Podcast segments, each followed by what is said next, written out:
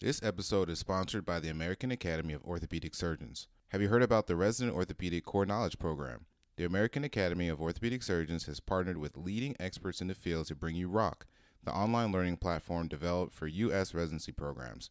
Free to residents, ROCK empowers you to build a foundation to prepare you for the OITE and ABOS Part 1 exam. And remember, access to ROCK content is free for residents. Get started at rock.aaos.org.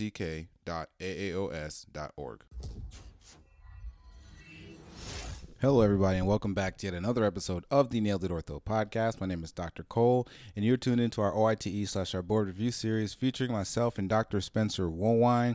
And we have another good episode in store for y'all. So let's just go ahead and hop into today's episode. You are now listening to Nailed It, the Orthopedic Surgery Podcast, featuring doctors Jay Fitz and Wendell Cole.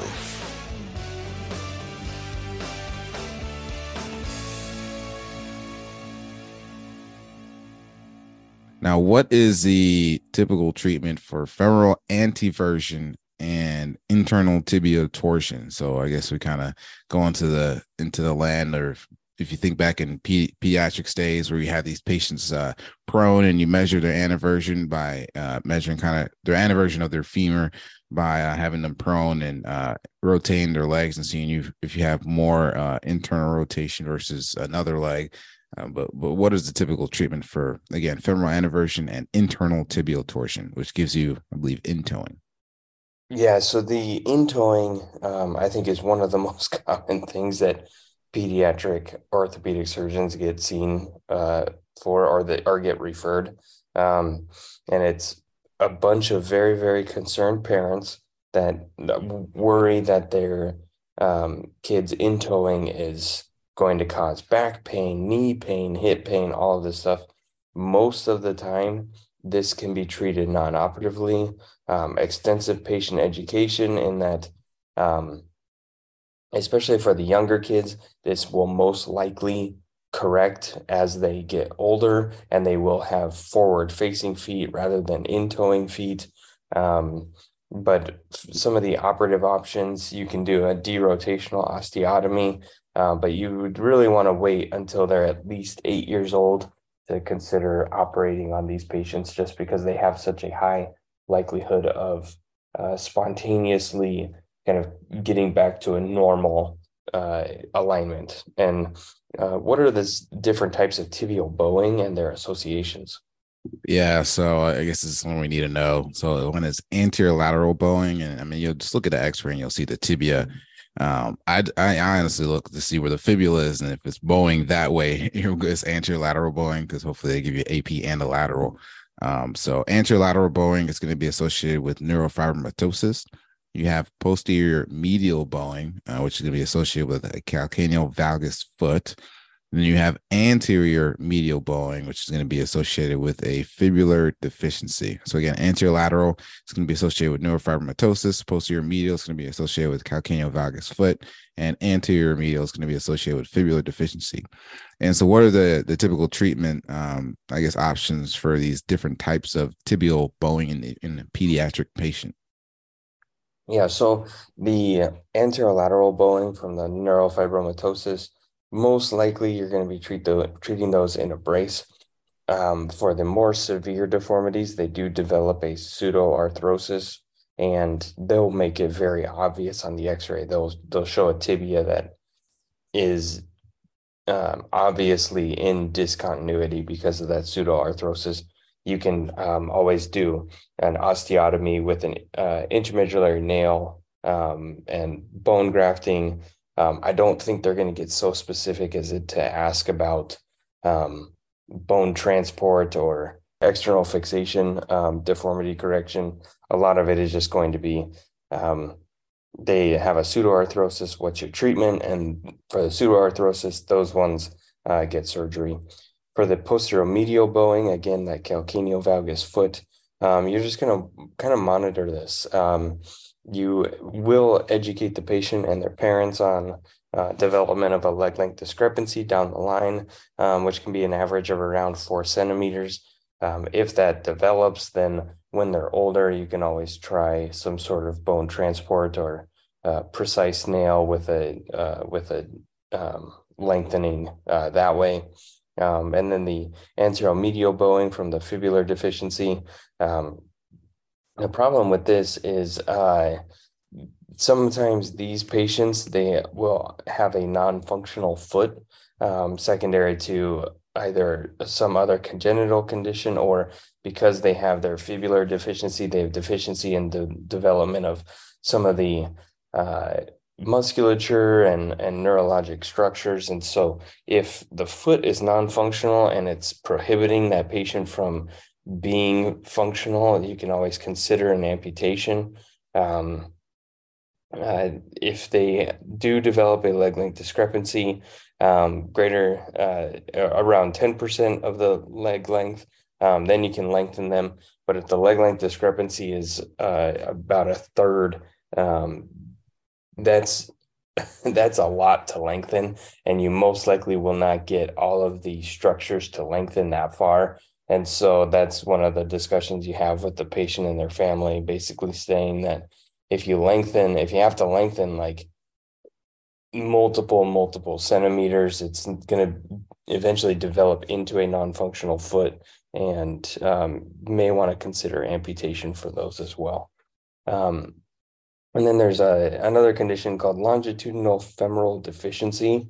And this one will most likely be tested not necessarily on a lot of the treatment options but what kind of uh, gene is associated with it. So which one is uh, associated with longitudinal femoral deficiency? Yeah, so this is going to be the the sonic hedgehog gene, and you know, hopefully, if they do show you an X-ray, you'll see that one femur is just way shorter than the other um, for this longitudinal femoral deficiency. And uh, and fun fact by uh, the sonic hedgehog gene, as I was just looking things up, it's called the sonic hedgehog gene because apparently there's a there was a uh, postdoctoral fellow named Robert Riddle um, at at some lab, and uh, his wife came home uh, with a magazine uh, having an advertisement for the game Sonic the Hedgehog, and so that is why this gene is called the Sonic Hedgehog gene, which is interesting, fun game. I played it when I was a kid. Um, but yeah, so longitudinal femoral deficiency is going to be associated with this the sonic hedgehog gene. Um, now, what is proximal femoral um, focal deficiency associated with? Yeah, this one you, you may actually uh, get tested on these. Um, they'll basically they'll show you an X-ray, and for those of you that don't really know what an X-ray of, it's called PFFD, proximal femoral focal deficiency.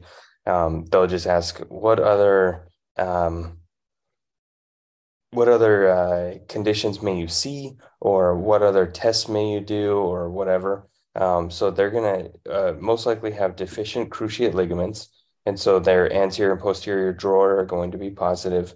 Um, fibular hemimelia or absent lateral rays of the foot. And those are those are things you're going to look for um, just while you complete your entire physical exam. Um, or they may show x-rays of other conditions. And um, with PFFD, they might show like an anteromedial bowing of a tibia or uh, a picture of an NOF lesion in the tibia or something like that, but also a, a foot x-ray that only has uh, like three digits rather than all five because they're missing the lateral rays. Though that's going to be the x-ray you're going to choose. And then the treatment for it, if it, the uh, projected uh, leg length discrepancy is uh, less than about I I believe it's like 20% or 20 millimeters, you're going to lengthen them. If it's going to be greater than 20, then you're going to consider an amputation or a uh, rotation plasty just because um, trying to lengthen these kids by a lot is is not going to be useful for them. It's not going to result in a functional limb. So you can always do an amputation or a rotation plasty.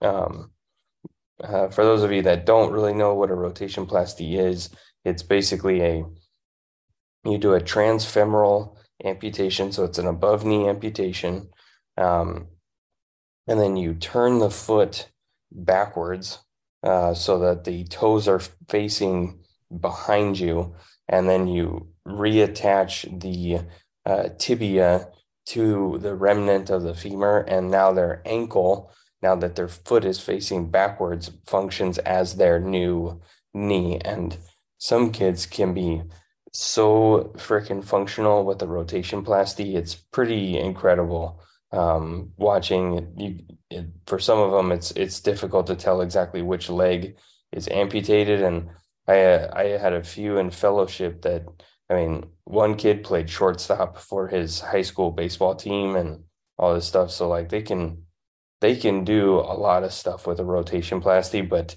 uh, trying to convince kids and their parents that uh, rotation plasty is a viable option the the mm-hmm. social stigma getting over it is very very difficult for them to do to because uh, these the kids who get it are like 8 to 14 years old and i mean kids are mean out there yeah so are. it's like like these like i heard uh, another kid just got bullied like crazy because of the way their leg looked and all this stuff and so you get some of these sad stories about it but um, if they do go through with it, they can they can be very functional. So um, it's nothing that I really push my pa- patients to get, just because we have fairly good limb salvage reconstructive options. But um, I always do bring it up and I show them videos because you can find videos of rotation plasty kids running, jumping, playing, doing all that stuff. And sometimes they say, "Oh, that's interesting," but others are like ah that you are never going to do that to my no way yeah this episode is sponsored by the american academy of orthopedic surgeons. Are you an orthopedic resident? Then you need to know about rock. It's a new resident orthopedic core knowledge program developed by the american academy of orthopedic surgeons created for u.s residency programs and free to residents. Rock covers 11 subspecialties and is filled with in-depth comprehensive content and quizzes that have been authored and vetted by some of the leading experts in orthopedics. This all in one curriculum will give you the foundation and knowledge you need to become a successful board certified orthopedic surgeon. And remember, access to rock content is free to residents. Get started at rock.aaos.org.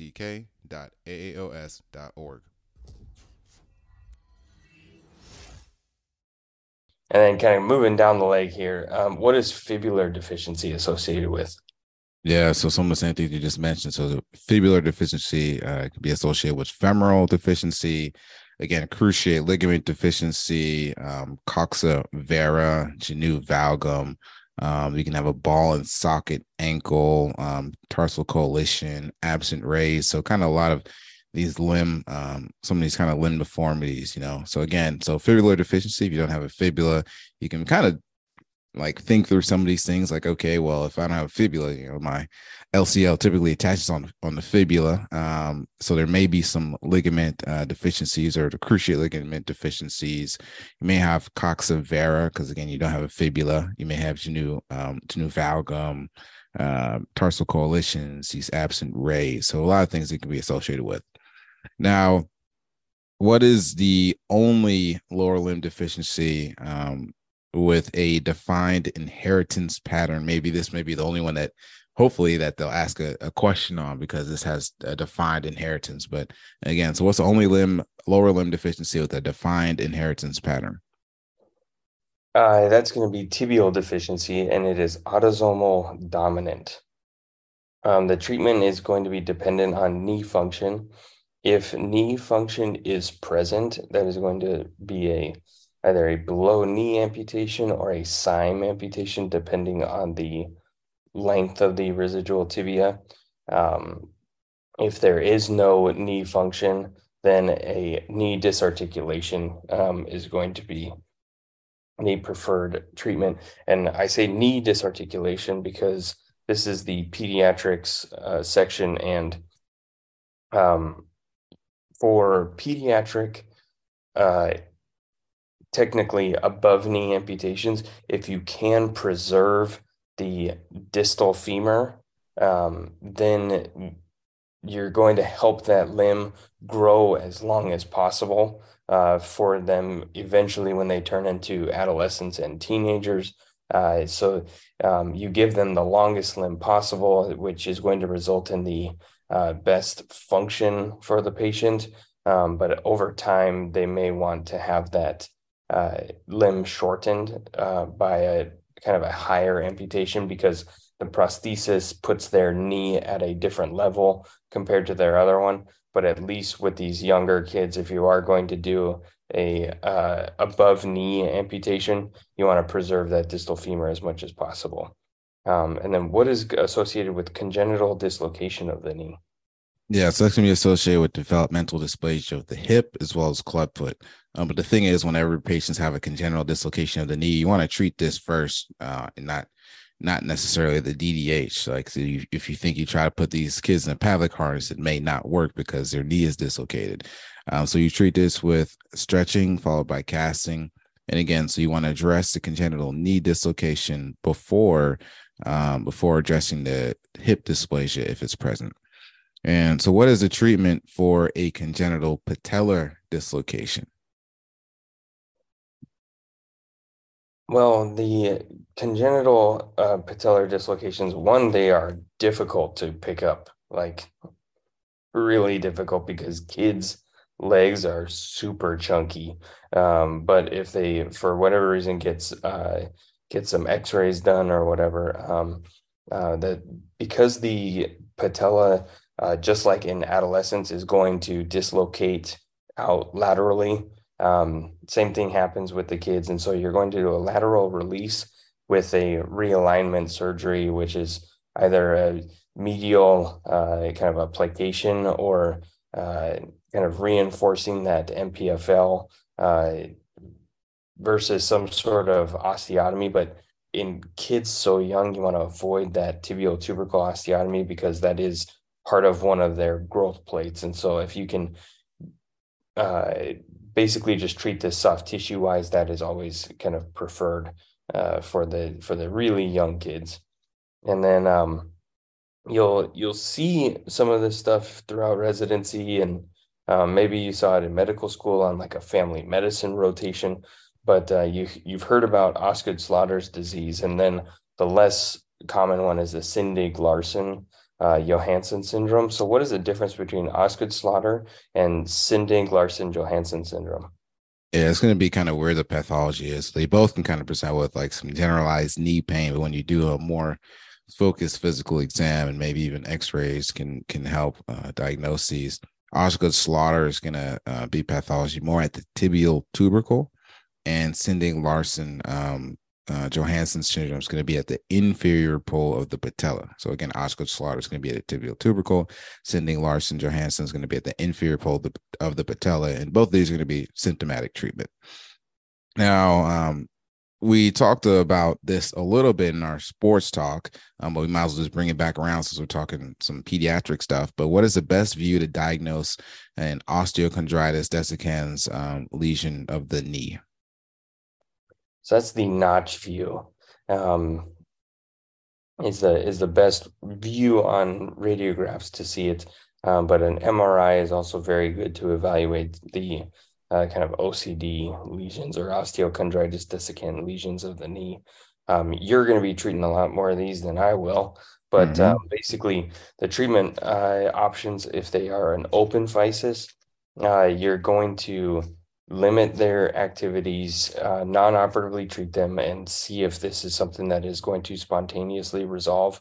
Uh, but that MRI is going to give you a good indication if it will spontaneously resolve or not, because um, once they reach skeletal maturity and they have one of these, um, you, you're going to look for any sort of cartilage disruption. And if you see cartilage disruption and fluid behind the cartilage, so in between the cartilage and the bone, um, those are highly, highly unlikely to spontaneously resolve and heal. Um, you're going to uh, operate on those either with uh, I may be speaking out of turn here, but like a like a OATS procedure or some sort of osteochondral uh, allograft.